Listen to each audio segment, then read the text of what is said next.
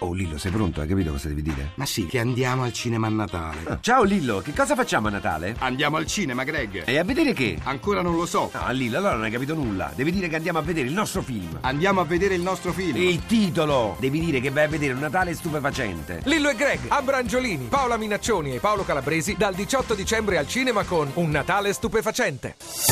Voci del mattino. 6:39, 22 secondi, ancora buongiorno da Paolo Salerno. Mancano ormai poche ore, possiamo dirlo, al cenone della vigilia e soprattutto per gli ultimi ritocchi può essere utile qualche suggerimento su come allestire la tavola, naturalmente senza spendere una fortuna. Paola Cortese ne ha parlato con Csaba Dalla Zorza, esperta di cucina e stile, autrice del libro Merry Christmas. A Natale si tende a voler fare un po' di barocco, ad andare oltre il proprio limite, quindi direi due consigli di base per incominciare per stasera. Intanto non apparecchiate all'ultimo minuto, verso le 5:30, 6 di pomeriggio iniziate a tirare fuori la tovaglia, così vedete che si è affilata. A me è capitato una volta che c'era una macchia che non avevo visto e sono andata nel panico. Si è stirata, pulita, tovaglioli nel numero giusto, apparecchiate e mentre finite di cucinare guardatela.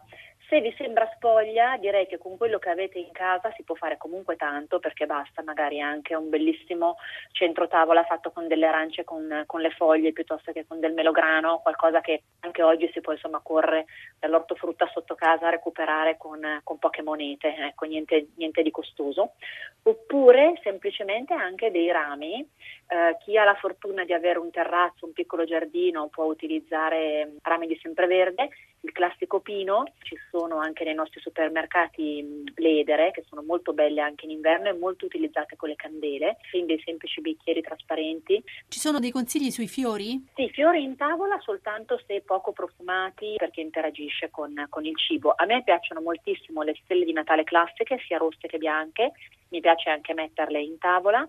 Magari più che la pianta, perché il centro tavola natalizio è molto bello prima che arrivano gli ospiti, poi inizia a ingombrare un po'. Io preferisco fare dei fiori piccolini, magari o legati con un nastrino sopra il tovagliolo oppure in un piccolo bicchierino, ogni due commensali. E invece per quanto riguarda i segnaposto, qualche idea? La cosa più bella è scriverli ovviamente a mano, quindi vi consiglio di investire in un bel inchiostro da penna stilografica e anche in un bel cartoncino. A me piace decorarli un po', quindi a volte o con una piccola mollettina o magari attaccato al fiore se lo utilizzate come segnaposto, o anche semplicemente forandolo con una bucatrice mettendo un nastrino. Si possono anche attaccare, tra virgolette, a un oggettino, considerando che le persone le porteranno via. Io stasera utilizzo delle alci che ho comprato un po' di tempo fa, che sono fatte praticamente in metallo, proprio molto povere, e con le quali ho scritto sopra con un gessetto. So già che le persone se le porteranno via, quindi è un oggetto che deve costare €1, €1,50 massimo a persona. L'anno scorso avevo fatto delle bamboline di tessuto e ne sono avanzate solo due, quindi considerate il segnaposto magari anche come omaggio. I negozi chiuderanno presto oggi pomeriggio, e per gli acquisti dell'ultimo minuto? La maggior parte dei negozi comunque almeno fino alle 6, alle 7 dovrebbe essere aperto, quindi la spesa presumo che oggi sia già stata fatta, ordinata, ma insomma c'è tempo ancora fino alla metà del pomeriggio, e direi che se manca qualcosa è il momento ora di fare una bella lista. Io amo le liste scritte, direi adesso di prendersi un momento di pausa, un foglio, una matita, una gomma, mettere per iscritto il menù, vedere se c'è tutto e se ci siamo dimenticati il litro di panna piuttosto che la frutta, fare una commissione adesso, o meglio ancora delegare a qualcuno. Voci del mattino.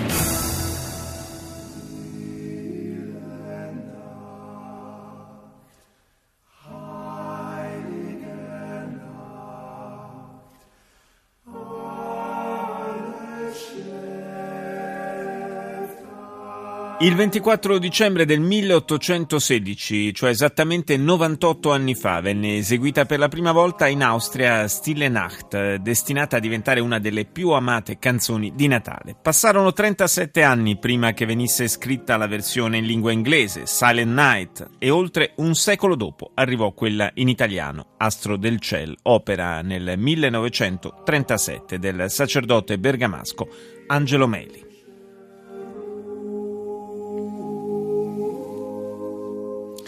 In Italia cresce il numero dei vegani, cresce al ritmo di un 15% in più ogni anno, una scelta che inevitabilmente si riflette anche sul cenone natalizio, ma che è soprattutto uno stile di vita, come spiega al microfono di Marco Santucci la presidente di Assovegan, Renata Balducci.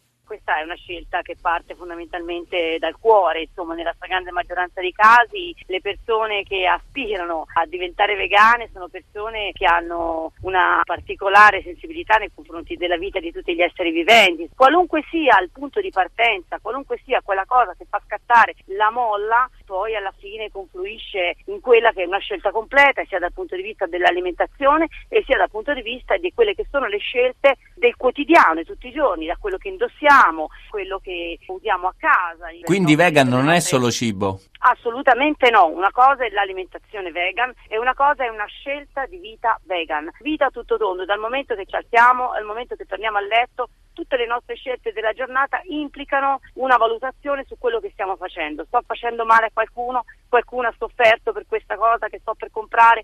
E che differenza c'è fra vegano e vegetariano? La differenza tra vegetariano e vegano è fondamentale. Chi è latto-ovo-vegetariano è colui che comunque continua a mangiare latticini, uova, miele, che sono tutti ingredienti di derivazione animale, e quindi questo percorso verso una scelta di miglioramento della sua situazione fisica quanto psicologica sicuramente o è in cammino o ha fatto una scelta e si è fermato lì, perché la scelta vegan è proprio una scelta che implica l'esclusione della sofferenza di altre vite. Un consiglio per mettere su un pranzo di Natale vegano? Intanto, appunto, anche chi non è vegano magari per quest'anno può decidere di avere gli animaletti seduti a fianco nella tavola e non sul piatto. Per animaletti intende bambini piccoli, figli capricciosi, no, le bestioline. No, non intendo bambini, intendo proprio il coniglietto, la propria gallina. Magari non sacrificarla e considerarla in quel giorno un essere vivente col cuore e con gli occhi che ti guardano, e non utilizzarla come qualcosa da mettere sul piatto. E nel piatto che possiamo metterci? Possiamo fare qualche crema salata, possiamo fare delle torte di verdura, delle salsine con delle crudité, dei ristretti di creme di verdura